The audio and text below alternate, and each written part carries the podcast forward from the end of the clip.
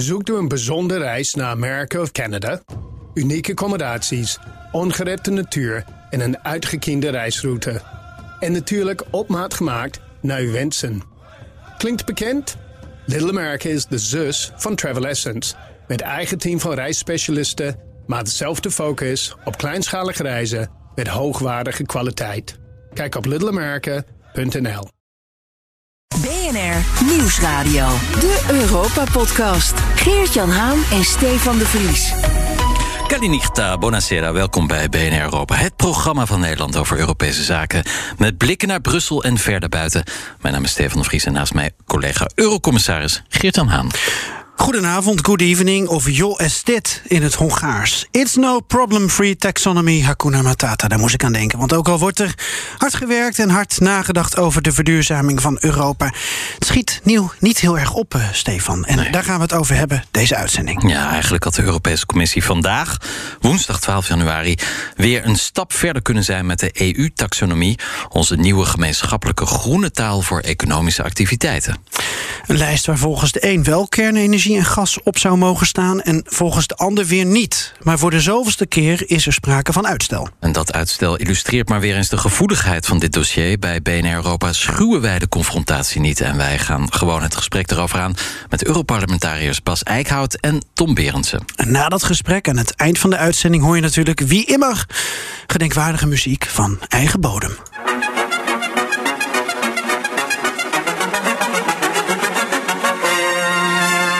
Nou, dat klinkt eh, veelbelovend. Wat het is, dat hoor je zo. Dit is BNR Europa. En we beginnen deze uitzending met het nieuws dat deze week de Europese politiek overschaduwt, namelijk het overlijden van de voorzitter van het Europees Parlement, David Sassoli. Today is a sad day for Europe. Cari colleghi e cari colleghi, buonasera da David Sassoli. L'incrocio per il quale noi siamo qui, l'incrocio fra Via Stresa e Via Fani. Presidente dell'Europarlamento, giornalista, collega, amico. Caro David, ti ricordiamo così. Onorevole Sassoli, 345 voti. L'Europa ha ancora molto da dire se noi e voi sapremo dirlo insieme. Dit was een tributo bij Telegiornale Uno, het journaal van Rai Uno, ingeleid door een reactie van Ursula von der Leyen. Ja, David Sassoli, voorzitter van het Europees Parlement, overleed in de nacht van maandag op dinsdag in een ziekenhuis in Italië op 65-jarige leeftijd. En hij zou eigenlijk binnen enkele dagen het voorzitterstokje van het parlement overdragen. Maar uiteindelijk waren het dus de Europese vlaggen die voor hem half stok gingen. Ja, je hoorde zojuist wat fragmenten, niet alleen van zijn tijd als voorzitter van het Europees Parlement. Uh, hij is al sinds 2009 Europarlementariër en daarvoor was hij in Italië een vrij bekende journalist. Hij was nieuwslezer bij, nou ja, we lieten het net horen, telejournalen bij Rai Uno. Als je daar dan langs zepte, wij hadden thuis uh, een aantal buitenlandse zenders en Rai Uno zat erbij. En je zou dan Sassoli het nieuws horen vertellen. Ja, dan zou je vast denken, wat is Italiaans toch een, een mooie taal. En dat, dat, ik, ik had gelijk bij hem dat, dat beeld ook. Ja. Dat werkte ook gewoon. Het Ja. Hij sprak ook niet heel veel anders. Hè. Het was eh, ook in het parlement vrij gebrekkig Engels. Maar toen Sassoli nog jong was en de leeftijd had van eh, u, waarde collega Haan, Ja. zeg maar in de 30, eh, toen was hij onder meer verslaggever over de maffia. Ja. En later in het Europees Parlement hoorde je hem ook regelmatig uitspreken tegen het bestrijden van die Italiaanse misdaadkopstukken. Ehm, dus ja, hij, hij was, had een zware carrière als journalist ook achter de rug. Ja, we gaan naar onze gasten. Tom Berends, Europarlementariër voor, het Europese, eh, voor de Europese Volkspartij. Namens het CDA eh, sinds 2019. Meneer Berendsen, goedenavond. Goedenavond. Ja, David Sassoli was uw voorzitter. En u weet ook niet beter, want het was denk ik uw enige voorzitter. Ja, dat klopt. Hij is eh, ja, sinds het begin van dit mandaat voorzitter. En ja, het is natuurlijk ontzettend triest. 65 jaar is natuurlijk veel te jong. En eh, ja, we zijn ook ontzettend geschrokken van, eh, van wat er gebeurd is. Ja, en had u eh, al iets vernomen over dat het met zijn gezondheid zo slecht ging dat hij, ja, dat hij er gewoon niet meer zou zijn? Nou, kijk, we wisten dat, dat hij ziek was. Hij was natuurlijk al een tijdje afwezig. Toen is hij kort weer even terug geweest. En eh, ja, vervolgens in, in het kerstreces is hij toch weer opgenomen in het ziekenhuis. En ja, dat, dat maakt alles wel heel relatief. Hè. Gezondheid gaat voor alles. En dan denk je toch ook van, joh, was nou alsjeblieft thuis geweest, uh, gebleven. En wat, wat, wat als je dat nou wel had geholpen, dat weet ik niet. Uh, maar het zorgt wel voor een spiegel, denk ik. Ook voor, uh, voor heel veel collega's in het parlement. Iedereen is erg geschrokken. Ja, ja. Was, was hij vergeleken met andere voorzitters in het verleden anders? Of wat, wat, staat, wat blijft u bijstaan van, van de periode Sassoli? Ja, ik, ik, ik vond het een hele vriendelijke, vriendelijke man. Ik denk dat hij echt zijn best heeft gedaan om, uh, om, om bruggen te bouwen tussen groepen. En ja, in coronatijd het parlement een beetje draaiende heeft uh, proberen te houden, wat ontzettend lastig was. Ja. Um, en ja, uiteindelijk uh, denk ik bij dit soort zaken dat uh, hetgene wat ons bindt het belangrijkste is en niet waar we verschilden van inzicht. En hij heeft zich met hart en ziel ingezet en dat heb ik altijd gewaardeerd. Ja, laten we even nog naar een aantal andere reacties luisteren op het overlijden van David Sassoli. David Sassoli was a man of deep faith and strong convictions. Hij was natuurlijk uh, in zijn vorige carrière journalist uh, in Italië. En uh, je merkte, we hebben natuurlijk een aantal zaken gehad met journalisten. die werden vermoord om het werk dat ze deden. en daar was hij heel scherp op. Bijvoorbeeld ook de moord op Peter R. de Vries in Nederland. Our union loses a passionate European, a sincere democrat and a good man. Ja, dit was het applaus uh, van een minuut. Uh, dat werd voorafgegaan door een minuut stilte uh, bij het Europese parlement. Er was trouwens ook nog een tweet met een foto van hem geplaatst bij de Berlijnse muur. Had je die gezien, Stef? Nee, ik heb hem niet gezien. En nee, hij hakte ja. daarin. soms denk ik echt, iedereen is vroeger bij de Berlijnse ja, muur ja. geweest. 1989, politiek, politiek geëngageerd. Dat was toen al duidelijk. En dat is prachtig op beeld vastgelegd. Als het goed is, is inmiddels ook Bas Eickhout bij ons aangesloten digitaal. Meneer Eickhout, goedenavond. Goedenavond, ik hoop dat jullie me horen. Ja, prima. Uh, ja, goedenavond Bas Eickhout. Nog even kort uw reactie op uh, het overlijden van de voorzitter van het Europees Parlement. Uh, net als hij zat u ook in het parlement sinds 2009, al lange tijd. Ja. Ja, ja, gewoon geschokt. Uh, en ook echt, echt wel verrast. Kijk, we wisten wel dat hij, uh, dat hij ziek was. Maar ja, we wisten, ik, ik, wist in ieder geval niet de ernst ervan. En, en ja, dat hij plotseling is overleden, dat, dat, dat was echt een, ja, een klap in het gezicht toen ik uh, dinsdagochtend wakker werd. Uh, Had u vaak met hem te doen, persoonlijk? Uh, contact? Nou ja, kijk, het, het, het, het probleem is, hij, hij, spreekt geen woord Engels. Uh, en mijn Italiaans is echt niet al te best, moet ik heel eerlijk toegeven. Valt me van u dus, dus, ja, dat, dat mijn excuses daarvoor. Dus het was, ik, ik had er nooit lange gesprekken mee, maar altijd als je hem even sprak, hè, hij sprak dan ook een beetje Frans. Uh, dat, dat was gewoon, het is gewoon een hele aimabele man, een hele vriendelijke kerel. Uh, en en ja, hij, hij had altijd oog wel voor de mensen om hem heen. En, en dus, dus ja, je kwam ook vaak tegen. En het was gewoon een, een plezierig iemand. Dus, dus, uh, dus ik ga niet pretenderen nou van, goh, ik kende hem heel goed. Maar ja, je hebt hem natuurlijk in al die jaren vaak gezien. Ja. En, uh, en ook zelfs toen hij voorzitter werd. Ik kan je melden, sommigen worden voorzitter en die, en die, die gaan zich anders gedragen. Laat ik het daarop houden. Daar had hij helemaal geen last van. Het is echt iemand ook zonder ego. Uh, gewoon echt een hele amabele kerel. En, en uh, ja, daarom is het ook wel een schok, denk ik, voor zoveel mensen. Ja. En later deze maand zijn er uh, verkiezingen in Italië voor het presidentschap. Uh, uh, een andere Europarlementariër, ja, want dat is hij tegenwoordig, Silvio Berlusconi, die is daar ja. voor in de race. Sassoli, zijn naam ging ook, werd genoemd als outsider. En nou gold dat wel voor, voor veel routiniers uit de Italiaanse politiek. Maar ik weet niet, Bas Eickhout, lag zijn hart wel bij de Europese politiek? Of had hij zo'n positie in eigen land misschien nog wel meer geambieerd? Kon je dat inschatten, ook vanwege die reactie van Ursula von der Leyen... zo van een Europeaan in hart en nieren, was dat helder? Ja, hij was wel echt, hij, hij was wel echt voor de Europese politiek. Bij, bij Berlusconi heb je echt het gevoel, die, die moest ergens geparkeerd worden. En, en eigenlijk, Berlusconi zie ik ook alleen maar slapen in de plenaire zaal. Oh. Uh, uh, dat, dat was Sassoli echt niet. Sassoli was echt wel een, een, een begeesterd Europarlementariër. Dus, dus zijn hart lag wel degelijk bij de Europese politiek. En om heel eerlijk te zijn, denk ik dat, dat als hij terug naar de Italiaanse arena zou moeten, weet ik niet of hij daar nou zo heel gelukkig van zou worden. Ongetwijfeld, ja, als, als landsplicht roept, zal hij het gedaan hebben. Maar zijn hart lag wel veel meer uh, in het Europees parlement dan, dan bij een Berlusconi. Ja, zijn opvolger staat al in de startblokken. Dat is Roberta Metsola. Dat is de fractiegenoot van u, meneer Berends, in de Europese Volkspartij. Wat kunt u over haar vertellen? Ja, een hele sterke kandidaat. Uh, iemand die echt uh, ja, ook, ook bruggen bouwt, overal het oor te luisteren legt. heel goed is in de persoonlijke contacten. Um, ja, en met hart en ziel straks het, het parlement wil vertegenwoordigen en wil voorzitten. En er ook voor wil zorgen dat ja, het parlement sterk staat in de Europese arena. Ook als, als parlement in zijn geheel. Ja. Um, dus ik heb daar alle, alle vertrouwen in. Ze versloeg wel Esther de Lange hè, in de voorverkiezingen. Ge no hard feelings in het CDA CDA-deel van de Europese Volkspartij? Nee, nee. Kijk, we, we hadden meerdere goede kandidaten. Ja, en, en, mijn analyse blijft toch ook vooral dat uh, ja, Esther is zo belangrijk in onze Europese fractie. Dat heel veel collega's van mij dachten: nou laten we die lekker in de fractie houden. Dan kan Roberta het, voor het parlement gaan voorzitten. Wat uiteindelijk natuurlijk ook een iets ceremoniëlere functie is dan uh, de plek die Esther in de fractie heeft. Ja, heel, heel goed gespind van u. Nu, nu stuurde jij mij wel een bericht vandaag, Stefan. Over dat. Uh, we, we, hebben het wel over mevrouw Metzola, die, die voorzitter dan wordt. Want volgens mij zou dat stokje dan volgende week sowieso zijn overgedragen. Ja. Maar heb ik het nou goed dat jij mijn bericht stuurde dat de Groenen nu een kandidaat uh, hebben genomineerd? Nou, dat, uh, dat hoorde ik in de wandelgangen. Uh, hoe zit dat eigenlijk, Bas Eickhout?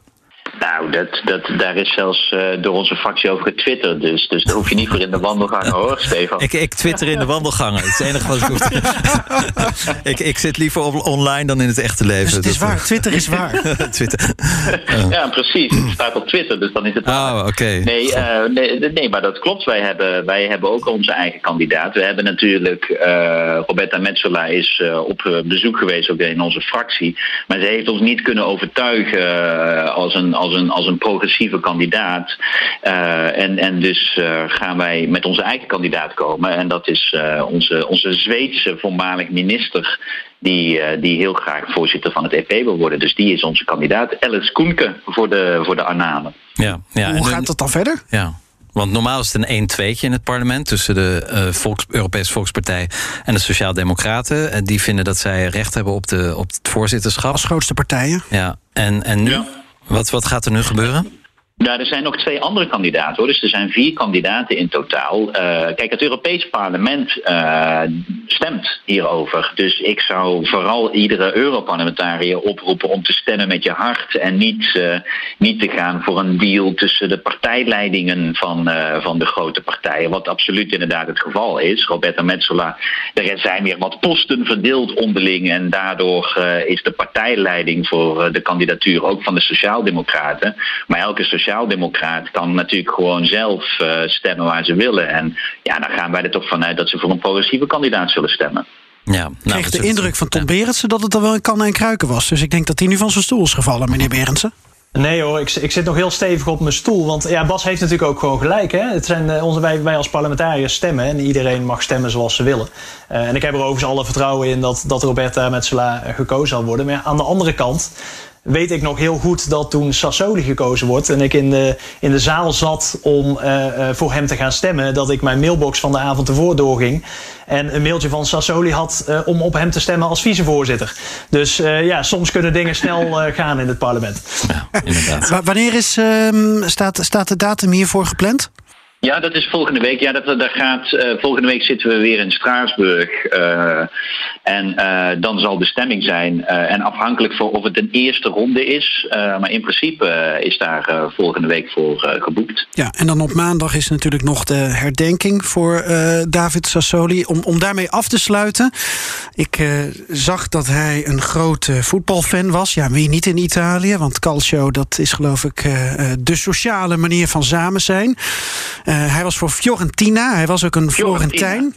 Um, ja. Had geloof ik uh, daar goede gesprekken over met Frans Timmermans... die dan weer voor AS Roma was. En natuurlijk vloeiend Italiaans uh, spreekt. Wat spreekt die man niet? Um, en ik had ook nog even contact met Thijs Reuten... Europarlementariër voor de PvdA in de, in de S&D-fractie... die dan ook weer half Italiaans is en ook uit Toscane komt. En dat was dus blijkbaar toch best wel een gezellige man eigenlijk, die Sassoli. Dus, dus voetbal dat verbond. Ik weet niet of een van jullie er wat mee heeft. Maar, en of je daar nog lotgenoten in kan vinden in het EP? Ja, voetbal is uh, zo ongeveer het meest dankbare gespreksonderwerp uh, wat je met collega's kunt, uh, kunt hebben om het ijs te breken. En uh, als seizoenkaarthouder van NAC uh, moet ik wel oh. zeggen dat ik meestal onderdoe voor de, uh, de prestaties van de clubs van mijn collega's. Maar nou, dat heeft ook zijn charme, zonder zeggen. Ja, Batistuta heeft nooit bij NAC Breda gespeeld, volgens mij. nee, ja, dat had hij eigenlijk moeten proberen, inderdaad. Hij is nog steeds van harte welkom, denk ik. Bas Eickhout, volgens mij heeft u een affiniteit met nek, klopt dat? Of niet? Nee, toch? NAC-nek? sowieso, sowieso moet je NEC zeggen. Oh, neem maar, niet kwalijk. ja, dat is echt... dus nu kun je Nijmegen al niet meer binnenkomen. uh, nee, ik heb gestudeerd in Nijmegen. Ja, dus dat weet ik. Daarom zeg ik het. Ja. Maar mijn team is PSV. Ah, oké. Okay. Nou. Prima. Nou, hebben we dat ook weer uh, genoteerd. Zeg, uh, normaal gesproken geven we de luisteraar in dit nieuwsoverzicht ook altijd een update van de Europese week. Zou een beetje raar zijn binnen deze context. Dus we hebben als service een aantal linkjes naar uh, Europese gesprekken en documentatie in onze show notes staan, Stefan. Ja, van de podcast. En daarin ook een verwijzing naar de Europese vaccinatiegraden. En dan kunnen we zien in welk tempo de Europese landen haast maken met een eerste prik, tweede prik en de booster. En ik kan nu alvast zeggen dat Nederland nu precies op het EU-gemiddelde zit van de booster. Samen met Portugal en Spanje op hetzelfde niveau. En dan hebben we het over 33% van de gehele bevolking. De meeste buurlanden staan al ruim boven Nederland, zoals Duitsland, België, Italië, Oostenrijk, Engeland en Denemarken. En Malta is weer koploper met 55% Dat waren ze ook al in het begin van de vaccinatieperiode. En wat me ook nog steeds opvalt, Gert-Jan, is dat Nederland bij de landen behoort die het minste testen. Frankrijk en Portugal testen vijf keer zoveel, Griekenland acht keer en Oostenrijk tien keer zoveel. Met andere woorden, ja, dat is een groot verschil. Het aantal nieuwe gevallen dat we iedere dag van de RIVM eh, horen, is mogelijk maar een topje van de ijsberg. Um, nou heb ik daarover gebeld met het RIVM en die hadden eigenlijk ook geen verklaring voor dit uh, verschil. Maar ja, het kan dus zijn dat uh, als we net zoveel zouden testen als in Frankrijk bijvoorbeeld, het aantal echte gevallen zeker het dubbele, misschien wel meer zou zijn. Dus eigenlijk die cijfers zeggen niet zoveel. Het is heel moeilijk om de landen met elkaar te vergelijken, maar dit valt dus wel erg op. BNR Nieuwsradio. De Europa-podcast. Stefan de Vries.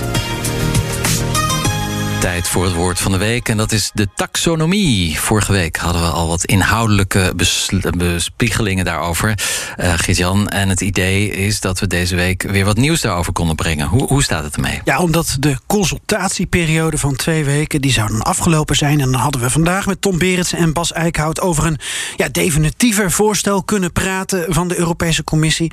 Maar de geconsulteerden hebben aangegeven langer tijd nodig te hebben. Ja, Bas Eickhout, u bent de hoofdonderhandelaar vanuit het Europese parlement op dit dossier. Zware functie. Wat is er uh, gaande? Wat is het laatste wat u ons kunt melden? Nou, er is van alles gaande. Dus er is, uh, er is denk ik, uh, er is ook heel veel uh, chagrijn over, over de hele procedure inderdaad. Even, even in de herinnering, die taxonomie heeft eerdere stappen gehad waarin er voorstellen kwamen voor zeg maar alle andere sectoren behalve kernenergie en gas over aan welke voorwaarden zij moeten voldoen. En toen was daar voor die stap was er een publieke consultatie van vier weken, dus daar werd tijd voor genomen. En nu in één keer is er geen publieke consultatie. Had je in een tien dagen, startend op 1 januari, uh, had er gereageerd moeten worden. Dus er is nu ook bijvoorbeeld gaande dat in het, in het Europees Parlement, en, en de heer Berends en ik zullen het ongetwijfeld niet helemaal eens zijn over de inhoud, maar ook de fractie van de heer Berendsen is uitermate ontstemd over de procedure.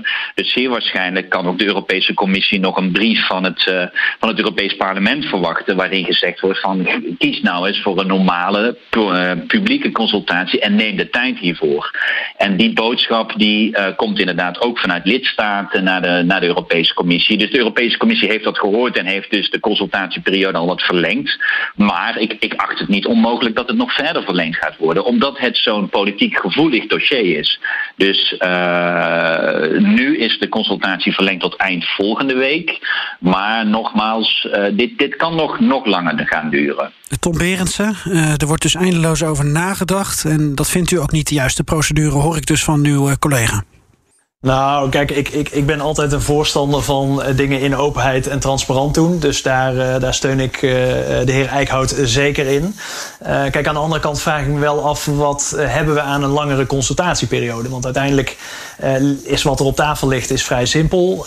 willen we dat grote investeerders investeringen in, in kernenergie en in gas onder bepaalde voorwaarden willen we dat dat als duurzaam bestempeld kan worden. Dat is de vraag die voor ligt. En we kunnen nog een week consultatie houden, of nog vijf weken, of nog drie jaar. maar uiteindelijk zullen we ons daarover moeten buigen. En die beslissing zal gewoon snel moeten komen. Want uiteindelijk zullen we ook snel moeten gaan investeren in het energiesysteem van de toekomst. Ja, want waar staan we nu precies eigenlijk met die taxonomie? hoe het hele proces zich ook ontwikkelt. we moeten toch op een gegeven moment zo'n lijst hebben. Wat, is nu de stand van zaken, Bas? Nou ja, kijk, in principe, die lijst is er. Uh, dus er is een taxonomie die prima heeft gedefinieerd voor alle investeringen uh, die, de, die er nodig zijn in de verschillende industriële takken, dus de chemie-industrie, de auto-industrie. En die weten precies welke investeringen wel en niet groen eh, zijn. En die, die taxonomie ligt er gewoon. De grote vraag is, hebben we deze extra stap met gas- en kernenergie nodig? En de heer Berendsen zegt, er zijn gewoon investeringen nodig. Ja, die investeringen worden elke dag gemaakt. Niemand heeft die taxonomie daar per se voor nodig. De grote vraag is, moeten we dat groen gaan noemen? Ja. En daar, eh, daar is de discussie over. En eigenlijk, en bijvoorbeeld ook Duitsland, de Duitse Groenen zeggen ook, hè, de, minister van Economische Zaken heeft ook heel duidelijk gezegd: wij hebben deze, deze stap van de taxonomie helemaal niet nodig. De taxonomie ligt er, die functioneert. Dus waarom zouden wij nu door gas en kernenergie erin te stoppen een extra onzekerheid en een extra beschadiging van het imago van taxonomie in een aantal landen riskeren? Terwijl de investeringen, denk je nou echt dat er één private investeerder extra in kernenergie geïnteresseerd is omdat er een groen label aan zit, die willen gewoon dat de overheid alle onzekerheden wegneemt. Even naar het Nederlandse debat. Wij willen twee kerncentrales. Daar heeft de regering 5 miljard voor opzij gezet. Iedereen weet dat zal niet voldoende zijn. En daar verandert deze taxonomiediscussie helemaal niets aan. Heel even een stap terug. Uh, een vraag voor meneer Berendsen. Want er is een taxonomiewet. Uh, die, die heeft uh, meneer Eickhout opgepend. Dat was de eerste stap van deze, de, deze hele lange procedure die nu aan de gang is en zal zijn. Kernenergie en gas, dat zou op basis van die wet niet moeten kunnen. Dus waarom is dat überhaupt dan een discussiepunt? Want als ik iets doe wat niet volgens de wet mag, ja, dan wordt daar niet over met mij in discussie gegaan. Nou, ik, ik vind dat niet zo'n discussiepunt. Ik denk dat je vooral moet kijken naar wat hebben we nodig in de toekomst, in het energiesysteem van de toekomst. En zeker voor wat betreft kernenergie uh, is er van alles voor te zeggen. Uh, schone energie, uh, stabiele bron in ons systeem, zodat we niet alleen afhankelijk zijn van zon, wind, of die waait of dat de zon schijnt. we hebben kernenergie gewoon heel hard nodig. Hè. Dat zeg ik niet alleen, dat zegt ook het Klimaatpanel, dat zegt ook het Internationale Energieagentschap. en ik zie die taxonomie wel als een signaal waarbij we ook grote investeerders uitnodigen. Uh, om mee te investeren in bijvoorbeeld kernenergie. En natuurlijk doen zij dat alleen als dat voor hun ook uh, qua rendement een slimme investering is. Uh, dus het is ook zeker zaak om projecten neer te zetten die ook interessant zijn voor hen. maar uiteindelijk wil je ook dat deze partijen meedoen in het financieren van het energiesysteem van de toekomst, omdat het nou eenmaal duur wordt. En we niet willen dat eh, het alleen maar betaald wordt eh, aan de pomp eh, of op de energierekening van huishoudens. Of indirect via, door huishoudens via de belastingen. Ja. Dus als wij al die investeerders mee kunnen trekken in grote investeringen, laten we dat alsjeblieft doen. Geert-Jan Haan en Stefan de Vries. We praten over de EU-taxonomie. Een lijst die eigenlijk uh, bedoeld is om uh, economische duurzame activiteiten uh, te kunnen klassificeren. Het gaat eigenlijk over keurmerken. Laat ik het eens naar de supermarkt toetrekken, Stefan, om het een beetje uit te leggen. En dan mag Bas Eickhout mij, mij corrigeren als ik het verkeerd uitleg. Maar het idee dat een economische activiteit duurzaam moet zijn, dat is er natuurlijk al langer. Ehm, zoals je ook wel weet of je kip biologisch is, wat één ster dan inhoudt of drie sterren. En welk keurmerkje yoghurt heeft. Nou, zo willen bedrijven dat natuurlijk ook weten bij die economische activiteiten. Want uiteindelijk wil je ook weten waar je in investeert en of die investering ook rendabel is. En van de andere kant wil je natuurlijk ook zeker weten dat je greenwashing weer voorkomt. Bas Eickhout, als ik de biologische kip erbij betrek, is het dan een beetje duidelijk voor de mensen of heb ik het juist ingewikkelder gemaakt? Nee, volgens mij, volgens mij uh, is het op zich een prima vergelijking. Uh, het is natuurlijk wel voor de financiële wereld, dus het, het gaat om hele grote bedragen die er uiteindelijk mee gemoeid zijn. Maar het, in de basis is het het tegengaan van greenwashing, want er zijn natuurlijk allerlei investeerders die zeggen: ik investeer groen. En iedereen had daar zijn eigen definities voor, of iedereen heeft daar nog steeds zijn definities voor. En met de taxonomie probeert uh, de Europese Commissie, proberen we in Europa in ieder geval dat te harmoniseren, zodat als iemand straks zegt: ik investeer in groen, dat je dan als investeerder weet, precies, dat betekent dat deze regels eraan ten grondslag liggen. En dan weten we met z'n allen in Europa wat we bedoelen. En, en dat is eigenlijk de, de basis van de taxonomie. Ja. En, en zo is het begonnen. Zo, zo heb je die wet geschreven. Zo is het begonnen. En, uh, en dat ging eigenlijk ook wel goed. Uh, tot op het moment dat het zeg maar, voor alle sectoren uitgewerkt moest worden. Maar toen Kijk, wat er een beetje gebeurd is, is eigenlijk hebben wij natuurlijk al veel te lang hebben wij nooit echt met elkaar afgesproken. Wat bedoelen wij nou met duurzaamheid? Wat bedoelen wij met duurzame ontwikkeling? dat is zo'n term die eigenlijk, nou, je kan zeggen, die is in de jaren tachtig opgekomen. Maar we hebben nooit met elkaar gedefinieerd wat bedoelen we daarmee. En plotseling werd deze taxonomie dus eigenlijk een soort politiek instrument waarin die definitie uh, op tafel kwam. En dus wilde iedereen erbij horen. Nou, dat zagen we al in de eerste ronde van de discussie, waarin, hè, waarin dus de auto-industrie gewoon regels opgelegd krijgt. Om een heel simpel voorbeeld te noemen. Um, tot 2025 kan een autofabrikant nog in hybride auto's investeren en het groen noemen. Maar na 2025 kan het alleen maar als je volledig in elektrisch. Dan alleen dan mag je het nog groen noemen. Nou, dus de automaker weet na 2025 wil ik een groene investering claimen, dan zal het volledig elektrisch moeten zijn. Nou, die regels zijn allemaal afgesproken, maar er riet wel een gigantisch debat op. Iedereen wilde erbij horen. Ik wil ook groen zijn. Nou, en dat is eigenlijk bij uh, gas- en kernenergie helemaal gepolitiseerd. Daar hebben de regeringsleiders zich tot en met uh, mee bemoeid.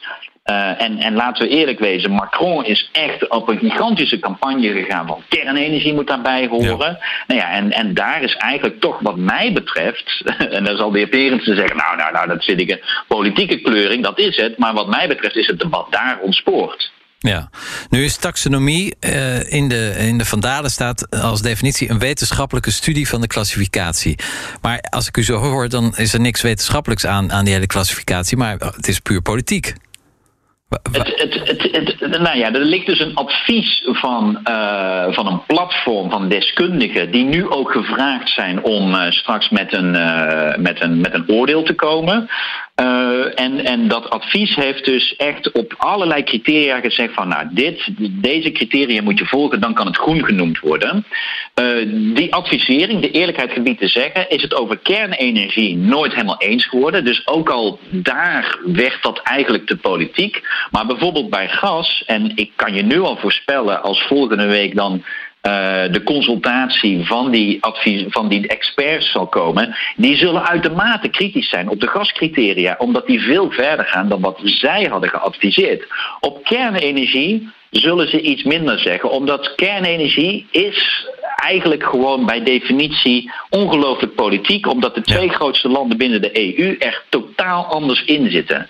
En dan zou ik zeggen, kijk, even, even het lossen van wat ik persoonlijk vind van kernenergie, of wat de heer Berendsen vindt van kernenergie. Dit is zo'n gepolitiseerd dossier in Europa. Trek dat nu niet de taxonomie in, omdat dat de hele taxonomie kan bevlekken. En dat ga je zien. Je hebt al Duitse investeerders die zeggen: wij gaan de taxonomie niet gebruiken als kernenergie erin zit. Ja. En dat is gewoon doodzonde. Ja, dat, dat zie je ook. Hè? Sommige pensioenfondsen in Nederland hebben dat ook al gezegd. Discussie bij banken. Intern. Discussie bij banken. Uh, wij bij BNR Europa zijn er ook mee bezig. En daar hebben we hopelijk over een paar weken meer over. Maar inderdaad, de financiële wereld is misschien dan eigenlijk al een stapje verder dan, dan de hoofdsteden zijn. Sommige nee, die denken ook aan risico's. Ja. Gewoon risicoanalyse maken, toch? Ja, dat lijkt me wel. Nou, laat ik proberen hier niet politiek van of verder of minder ver. Laat ik gewoon proberen het neutraal te houden. Door te zeggen van volgens mij is het gewoon onverstandig om kernenergie in die taxonomie te trekken. En dat geven ook best wel veel financiële investeerders aan. Ja. Uh, ik denk bij gas kun je echt een wetenschappelijke discussie houden. En daar wat de commissie voorstelt zal zeer bekritiseerd worden, ook vanuit de wetenschap. Bij kernenergie denk ik dat we eraan vast zullen zitten dat het een politieke discussie is. Maar die moet je volgens mij niet in de taxonomie beslechten. Laten we die op een andere manier beslechten, maar niet hier. Ja, kan, kan dat nog? Kan kernenergie er nog uit? Is, is daar nog een soort van geitenpaadje? Mogelijk? De commissie, de commissie heeft formeel nog niks voorgesteld. Dit is ter consultatie. Ja. Eh, dus, dus als de commissie zegt, nou, we zien eigenlijk ongelooflijk veel kritiek. Dus de commissie kan theoretisch zeggen dat, eh, dat, ze, dat ze hier toch van terugkomen en het anders voorstellen. Alleen hier heeft de heer Berendsen gelijk dat deze discussie loopt natuurlijk al langer. Dus Ja. de kans dat de commissie nu ineens denkt, oh jee, jee. Er lijkt ineens een politiek debat over kernenergie te zijn. Ja, dat, dat, daar zullen ze niet door verrast zijn. Dus ik denk dat ze dit toch door zullen zetten. Eh, en ja, dat, dat tot mijn teleurstelling dan. Ja. Ja, dan kan Emmanuel Macron toch een overwinning claimen tijdens het voorzitterschap. Ja. Ja, ja, ja, en dat is eigenlijk ook wel wat, wat Ursula von der Leyen hem dan ergens wil gunnen. Ja, dus eh, flink gelobbyd door de regeringsleiders hiervoor. Is dat een uitzonderlijke gang van zaken, meneer eh, Berendsen? Nee, dat denk ik niet. Kijk, uiteindelijk eh, alles wat we in de EU doen, of dat het nou wetten opstellen zijn of eh, andere posities innemen, is eh, een onderhandeling tussen lidstaten. Ehm, kijk, en in dit geval, ik, ik, ik ben er niet zo bang voor, eerlijk gezegd, om, om kernenergie in de taxonomie te trekken. Ook omdat ik denk dat we de luxe niet hebben om kernenergie uit te, te sluiten. Dus we zullen die investeerders ook moeten betrekken.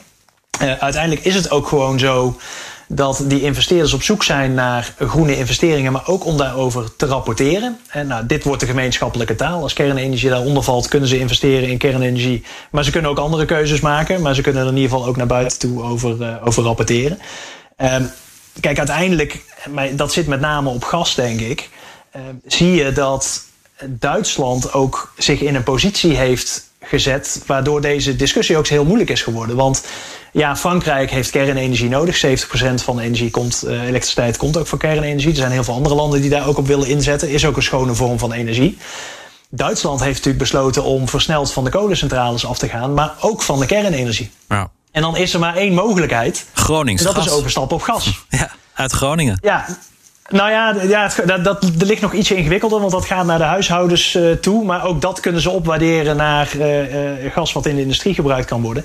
Ja, en dat kan natuurlijk niet de bedoeling zijn. Het kan niet de bedoeling zijn dat we het probleem van Duitsland, de, de, ja, vind ik niet verstandige discussie om ook versneld te stoppen met kernenergie, om dat op te lossen op deze manier. En gelukkig als ik kijk naar wat er nu ligt, op het gebied van gas zijn het zeer strenge criteria. Hè? En, en, en ik hoop eerlijk gezegd ook dat dat niet in Duitsland gaat spelen, maar dat dat wellicht nog op wat plekken verder in Oost-Europa, waar echt weinig andere mogelijkheden zijn om daar in een transitieperiode heel kort gas toe te laten als vervanging van een olie- of eh, kolencentrale. eh, met op korte termijn ook eh, de overschakeling op, eh, nou ja, op eh, bijvoorbeeld waterstof. Eh, ik denk dat daar de voorwaarden best streng zijn. Ja. Eh, maar die discussie speelt wel, ook op politiek niveau. Nou, laten we daar toch eens wat, wat breder naar kijken. Naar die discussie op politiek niveau en dan ook naar de verschillende partijen, ook eh, binnen de Brusselse politiek. Want we willen toch ook aan de mensen uitleggen wa- wat hier nou speelt. En dat het niet simpelweg is van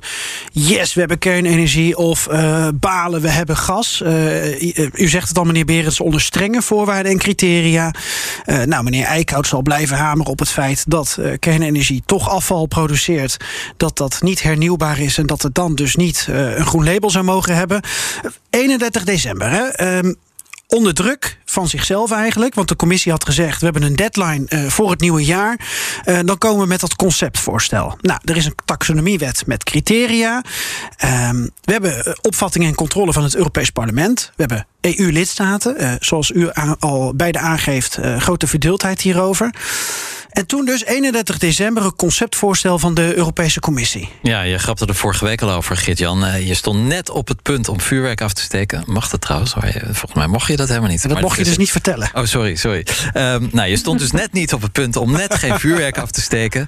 Toen dat Kindervuurwerk. kindervuurwerk. Toen dat concept uitlekte en in de mail belandde. Ja, de, commissie doet hier niet iets fout. Wat ik al zei, er, er moest een deadline eh, eh, worden gesteld. Nou, voor 2022, ja, dat is gelukt. Maar dat geldt ook voor als jij je belastingaangifte doet... of je scriptie inlevert. Zeven minuten voor tijd Ja. heb je je aan de deadline gehouden. Dat klopt. Precies. Zo, zo leef ik mijn hele leven eigenlijk. Ja. Altijd precies op de deadline. Maar ja, toch ook weer niet helemaal eh, zoals het hoort. Want er bleven nog een paar werkdagen over voor de consultatieperiode.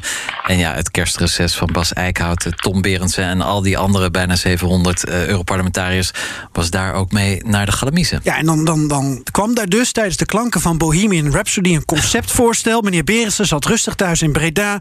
Was van plan om de dag erna naar de Radetzky-mars tijdens het nieuwjaarsconcert te luisteren. En Bas Eickhout wilde eigenlijk gaan genieten van het schans springen in uh, Garmisch-Partenkirchen. Maar toen moesten ze werken. Ja, hoe reageerde u, heren, toen?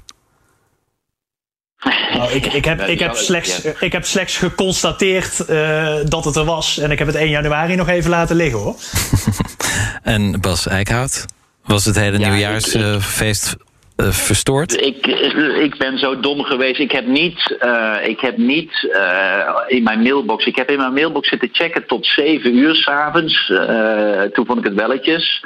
Maar ik ben zo dom geweest om vlak voor het slapen gaan toch nog mijn mailbox te checken. en toen las ik, lag ik dus om twee uur in bed toch een taxonomie uh, delegated act te lezen. Dat was echt zoals het nieuwe jaar begon voor u? Ja. 2020. Ja. En het goede voornemen was minder werken tijdens weekenden. Dat was om twee uur 1 januari al, uh, kon je al weggooien. Ja, ja. Maar nou, tot zover de setting. Tom Berendsen, wat stond er in die mail die Bas Eickhout uh, dus uh, helaas las als eerste in het nieuwe jaar? Nee, ja, wat, wat, wat wij uh, allemaal gezien hebben is uh, het stuk wat naar de expertgroepen gestuurd is. En waar ja, de voorwaarden staan, waaronder kernenergie uh, en waaronder gas eventueel in de taxonomie opgenomen kan worden. Uh, en ja, dan kom je op een hele lijst uh, met allerlei cijfers en, uh, en, voorwaarden waarvan we natuurlijk moeten afvragen of dat de cijfertjes nog hetzelfde zijn als er straks het definitieve voorstel komt. Ja, Vo voordat we nog we gaan kijken naar de rol van het parlement nu en hoe dit nu verder gaat, ben ik toch wel benieuwd, benieuwd, benieuwd meneer Eickhout. we hadden het over criteria en voorwaarden hè, voor gas- en kernenergie. En, en, dan mhm. worden er weer jaartallen aangekoppeld. Wat, is, wat, wat ligt er nu op tafel aan die strenge voorwaarden? Nou, om heel eerlijk te zijn, kijk, bij, bij kernenergie ligt er niet zo heel veel voorwaarden. Er liggen voorwaarden aan dat, uh, dat je een plan moet hebben hoe je omgaat met het uh, nucleaire afval. En je moet een fonds uh, in het leven hebben geroepen die ook al nadenkt over hoe je straks kerncentrale weer gaat opruimen. Want, want zoals je, er is nog nooit een kerncentrale in de wereld opgeruimd zonder dat daar heel veel publiek geld in gestopt is. En, en er zijn dus wel verplichtingen aan dat je dat in ieder geval geregeld moet hebben. Maar totaal onduidelijk in welke mate. Dus, dus eigenlijk op kernenergie zit hier wel echt wel een beetje de fundamentele discussie achter. Wil je nou kernenergie ja of nee in, uh, in de taxonomie? Bij gas, bij gas is de discussie echt wel anders. Want daar zitten inderdaad voorwaarden aan gekoppeld waar je naar moet gaan kijken. Uh, van, van het is niet zomaar blind elke gascentrale kan voldoen. Uh, dus gaat de politieke de discussie erover. Zullen die voorwaarden voldoende zijn? En, en dan uh, ben ik het gewoon echt oneens met de heer Beers als hij zegt van nou, dit zijn hele strenge voorwaarden. Ten eerste, uh, er zit een emissielimiet, wordt er aangesteld, waarin er dus gezegd wordt, en sorry, het wordt iets technischer nu, maar ja, daar ontkom je niet aan, die ook gewoon zegt, uh, de, de uitstoot van een gascentrale mag maximaal 270 gram CO2 per kilowattuur zijn. Nou kun je zeggen, wat betekent dat precies? Je moet dan inderdaad wel echt een van de beste uh, gascentrales moet je, moet je gaan bouwen. Maar waar het punt is, we hebben bij elke andere energiebron hebben we ook zo'n emissielimiet afgesproken. Die emissielimiet is voor alle bronnen in de taxonomie 100 gram CO2 per kilowattuur. Voor gas gaan we nou tot 2030 een uitzondering maken. Dus in een groene label, een groene taxonomie, ga je nu een voorkeursbehandeling voor gas afspreken. Dat is een politieke keuze en maak je dus ook. Ik bedoel, de christendemocraten zeggen altijd: je moet technologie neutraal zijn. Dit voorstel is alles behalve technologie neutraal. Dit trekt gas voor. En, en ja, dat is toch uiteindelijk een, een politiek, wat mij betreft, absurde discussie. Dus bij gas zal het echt gaan over die voorwaarden. Bij kernenergie zal het echt veel meer de politieke discussie zijn. Vind je nu of kernenergie erin hoort of niet? Ja, Tom Berends, is dat een goed idee om, om die voorwaarden zo duidelijk centraal te stellen? Uh, nou, bij kernenergie sowieso. Hè. Ik denk dat, dat, dat het inderdaad op het gebied van veiligheid, op het gebied van het, het, het, borgen van het, uh, van het afval, dat, dat moet goed geregeld zijn. En ook uh, de betaling daarvan bij eventuele ontmanteling. Uh, maar ook voor het perspectief. Hè. In, in Borselen, 95% van het kernafval wordt op dit moment gewoon hergebruikt. En er worden stappen gezet om dat percentage nog groter te maken. Uh, dus uh, nou, dat, dat is behapbaar en daar moeten we voorzichtig mee omgaan. Moeten we goed borgen. voor wat betreft gas. ja, daar staan een aantal voorwaarden in die ik toch lees als inderdaad alleen state-of-the-art gascentrales. En zelfs dan zul je uh, uitstoot moeten afvangen. Uh, zelfs dan zul je eigenlijk al moeten bijmengen met, met groen gas of, of, of low carbon uh, of waterstof. en ook daar hangen voorwaarden aan, want vanaf 2026 moet zo'n gascentrale. tenminste 30% low carbon gas verstoken. Vanaf 2030 minimaal 55%. Dus echt een pad naar een eindig aardgasgebruik, maar overstappen op andere soorten gassen, op schone gassen. En dat is natuurlijk ook de bedoeling. Je investeert nog in de transitie in uh, bepaalde gasinfrastructuur, maar wel met het doel om dat ook later te gebruiken uh, voor schone gassen. Ja, kwam, ik denk dat dat heel belangrijk is. Er kwam deze week ook een suggestie uit de financiële wereld over, over die discussie. Um, Hans van Kleef, senior energie-econoom bij ABN AMRO. Energie? Energie, energie. Mooi, ja. Uh, ja, ik pas me aan, aan de luisteraar. uh, hij schreef een uh, column op het platform Energiepodium. Ehm, hij schrijft, maak niet het stempel, maar het doel leidend. Oftewel, het doel is niet investeren in groene of duurzame energie... maar het verlagen van de CO2-uitstoot. En uiteindelijk ja, zal het toch uit de financiële wereld uh, moeten komen. Um, maar als je ja. dat gaat doen, betekent dat ook investeren in kernenergie en gascentrales op bepaalde plekken in Europa. Want dan investeer je in het verlagen van de CO2-uitstoot. Dus ja. in die zin kan ik het met hem eens zijn en zou ik hem adviseren ja. de politiek in te gaan. ja, ja, Bas, nog even over die CO2-uitstoot van kernenergiecentrales. In principe, de productie van die energie die, uh, ja, die kost heel veel energie. Um, maar tijdens het produceren is er geen CO2-uitstoot. Maar het bouwen van zo'n centrale kost enorm veel CO2. Wordt dat meegerekend in, de, in die definities? Of wordt dat onder het tapijt geschoven?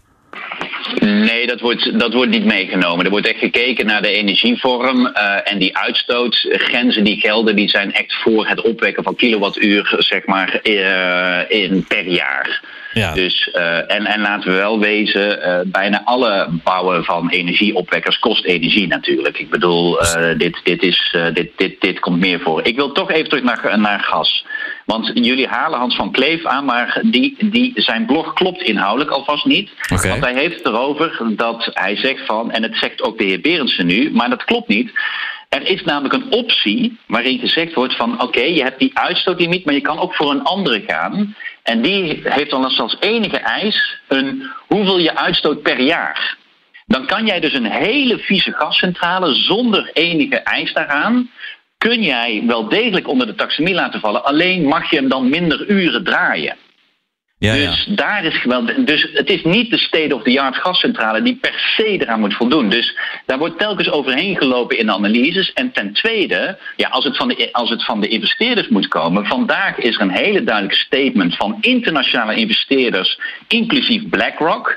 En die hebben samen is dat zijn die uh, voor uh, 50.000 miljard euro hebben die zeg maar aan het portfolio. En die zeggen heel duidelijk: alsjeblieft, doe dit niet met gas in de taxonomie. Dus die zijn er juist heel op tegen. Dus je kan ook alleen maar uh, concluderen dat de investeerders het totaal niet eens zijn. Maar is dat ook uh, omdat de investeerders die denken: uh, als nou heel duidelijk wordt wat het groene label is, dan weten we ook voor de komende jaren, decennia waar we in kunnen investeren. En dan blijft die investering ook staan en rendabel vanuit financieel oogpunt, hè?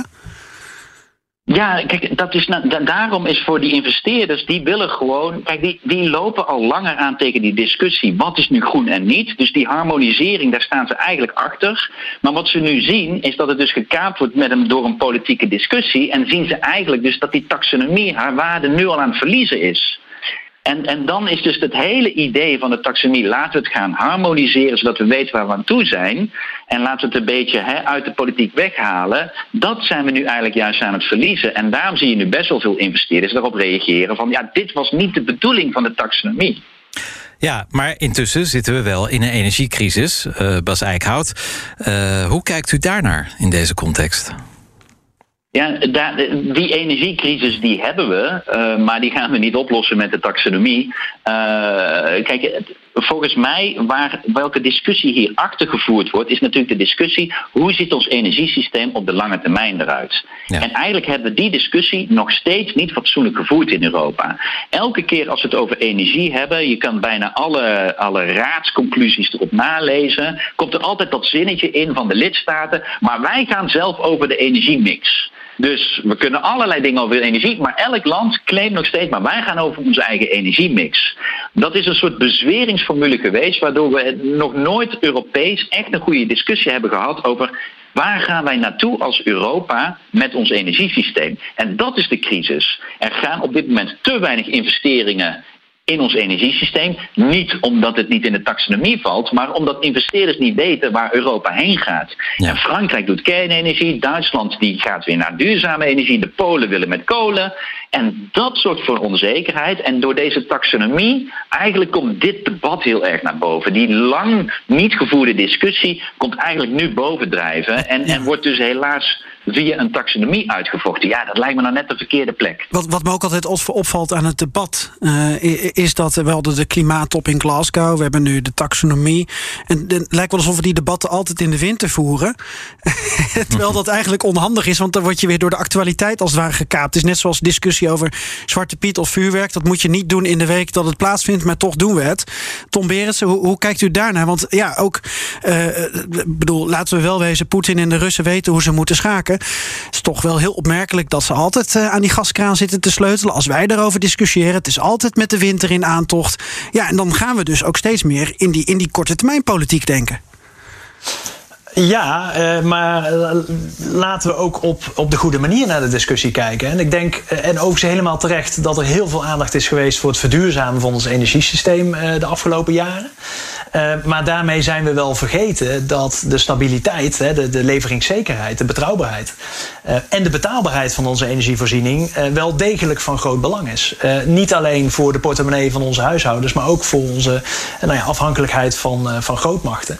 En dat betekent dat we daar ook echt aandacht moeten, aan moeten besteden. En ja, we moeten volop inzetten op duurzaam, op een nieuw systeem. Zijn we volop aan het investeren. Kernenergie moet daar ook onderdeel van zijn, wat mij betreft. Maar tegelijkertijd moeten we ook blijven zorgen dat we voldoende en betaalbare energie hebben. En ja, dat laat de winter natuurlijk bij uitstek zien. Ja, wanneer is het gesteggel over deze lijst klaar? Wat, wat is het eindpunt? Nou ja, dat ligt eraan, dat ligt eraan aan de commissie. Hè, die, er is geen deadline wanneer nou het, het, eindvoorstel van de commissie kan komen. Dus de commissie kan daar in theorie nog jaar over nadenken. Maar goed, laten we een beetje in redelijkheid. Uh, die consultatie loopt ergens in januari af. Ik vermoed dat de commissie met een voorstel gaat komen eind januari, begin februari. Dan is er nog een periode uh, waarin formeel het Europees Parlement en de lidstaten uh, zeg maar een bezwaar kunnen maken. He, want dan gaat pas de officiële bezwaarperiode uh, lopen. Dat is vier maanden, kan ook verlengd worden tot zes maanden. Dus dan zit je al een beetje, nou denk september. En dan is het officieel aangenomen. Maar een land als Oostenrijk heeft al aangekondigd: als dit allemaal gevolgd wordt, gaan wij naar de rechter. En dan gaan we dus nog een juridische zaak krijgen. En die, gaat, en die kan ook nog een tijdje duren. Dus ja, dit, ja. dit gaat nog een tijdje duren. Ja. En, en jullie rol als parlement, hebben jullie hier nog een rol in in deze fase, meneer Berendsen? Ja, wij moeten op het moment dat het uh, voorstel van uh, uh, de commissie officieel er is, hebben wij volgens mij een x aantal maanden om bezwaar te maken, ja of nee.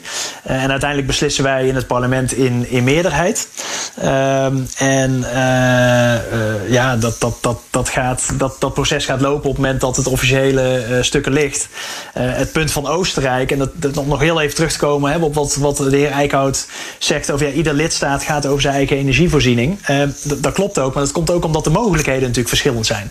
En een van de redenen waarom Oostenrijk ook zo fel tegen kernenergie is, is omdat zij met hun hoogteverschillen heel veel gebruik kunnen maken, ook van waterkracht.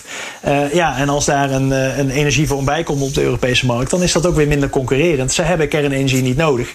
Uh, en zo is dat wel voor ieder land verschillend. Hè. Als Nederland hebben wij volop mogelijkheden op, met wind op zee, op de Noordzee.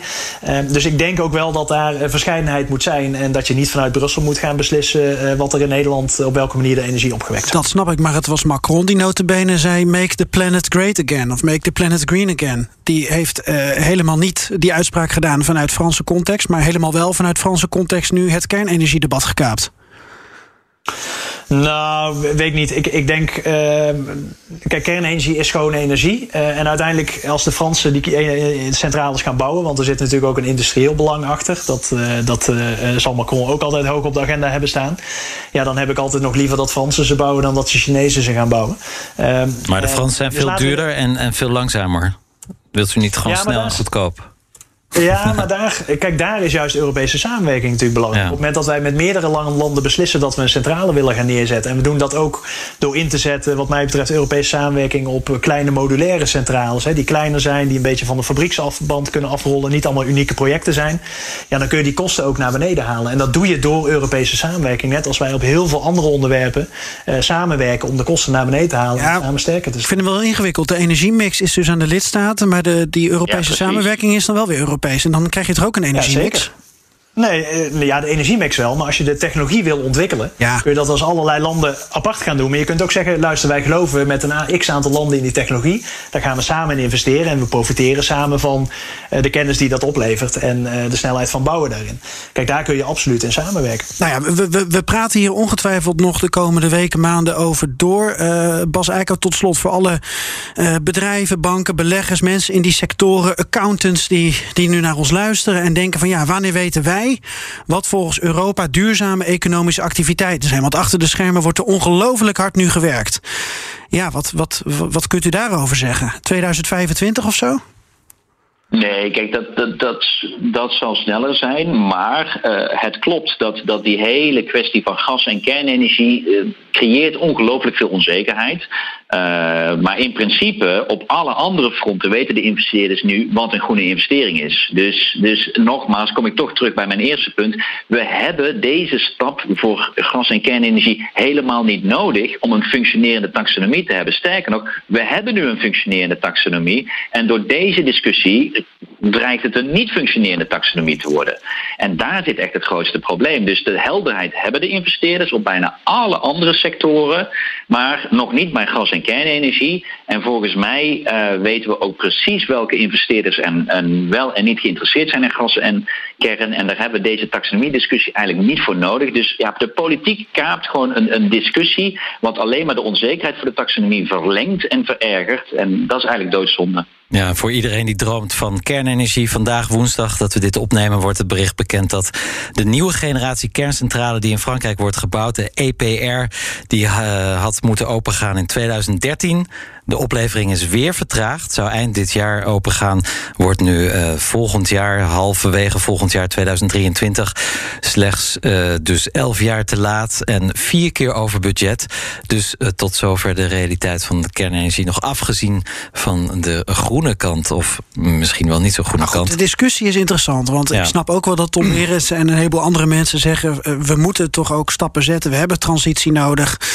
daar kan je van mening over verschillen. Ja, zeker. Maar dan nog stel we zijn het erover ja. eens, dan kost het minimaal 15 tot 20 jaar voordat er 1, 1, nou ja, 1 watt uit zo'n Thierry Breton, de Franse uh, industrialist, eurocommissaris, heeft toch gezegd: we hebben 500 miljard euro nodig om de kerncentrales uh, te gaan pimpen in, uh, in Europa. Ja, tot 2050 of zo. Dus dat is per jaar valt het eigenlijk ja. al nog wel mee. Maar goed, maar goed alles is duur. Alles hè? is duur.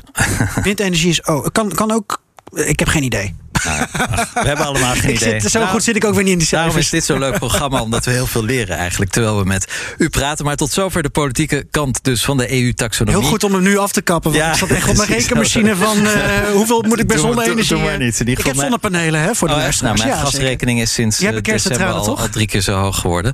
Um, maar goed, over enkele weken duiken wij bij BNR Europa in de uitvoerende kant. Want ja, er moeten wel mensen natuurlijk ook uh, al die uh, dingen gaan waarmaken. Dus hoe bereiden banken en accountantskantoren in heel Europa zich voor op die lijst? Klinkt een beetje saai, maar het is heel spannend, beloven we. Hebben investeerders zo hun eigen criteria voor de financiering van de energietransitie? Ja, ze zijn allemaal druk bezig met het optuigen van de Sustainable Finance afdelingen. Het is voor banken echt een hele nieuwe wereld die open gaat. Ja. En uh, er zijn ongelooflijk veel vacatures ook.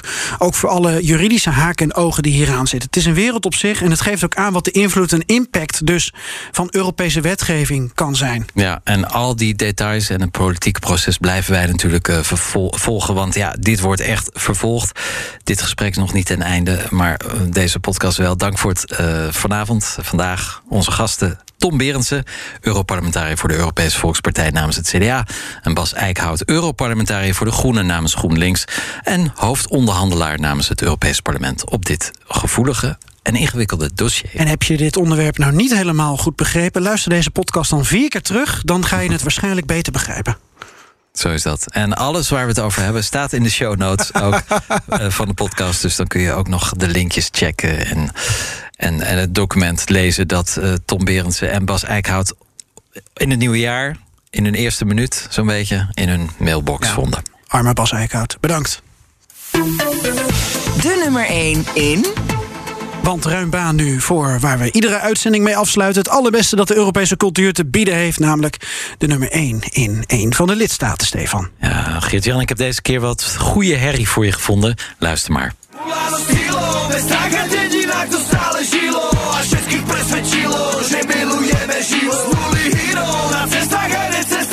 Is de groep Contrafact met het nummer Reclama naar Rap. Ik vermoed dat dat betekent reclame voor rap. Ja, ja hij, dus... hij, zegt ook dat hij de rap goat is. Oh, de rap. Ja, oh, ik wist niet dat jouw Slovaaks zo vloeiend was. Slovaaks is een Slavische taal. Als je die kan, dan kan je eigenlijk iedereen in de Slavische regio verstaan. een soort lingua franca voor de Slavisten. Je bent eigenlijk een soort Timmermans van, van Oost-Europa. Ja, ik kan alleen geen Slovaaks. Ik neem een petje voor, voor je af. Deze week dus, nummer 1 in Slowakije. Voor wie dit nummer helemaal wil beluisteren, en die mensen zijn er... en dat uh, kan dan gelukkig op onze lijst in Spotify even zoeken op BNR Europa nummer 1... en dan heb je alle Eurotrash hits handig bij elkaar. Ook van vorig jaar heb je ze nog staan, hè Stefan? Zeker. En we gaan ook dit jaar gewoon door daarmee. Fijn. Ja, en volgende week woensdag komt BNR Europa vanuit Leiden. Want die stad is dit jaar de wetenschapshoofdstad van Europa. Wat houdt dat in? Nou, dat hoor je volgende week vanuit de eeuwenoude Leidse Schouwburg. Prachtige locatie voor een prachtig onderwerp. Zoals altijd dan te beluisteren op woensdagavond om 7 uur op BNR. Of natuurlijk via de BNR Europa podcast. Voor nu, dank voor het luisteren. Ajeto. À la prochaine.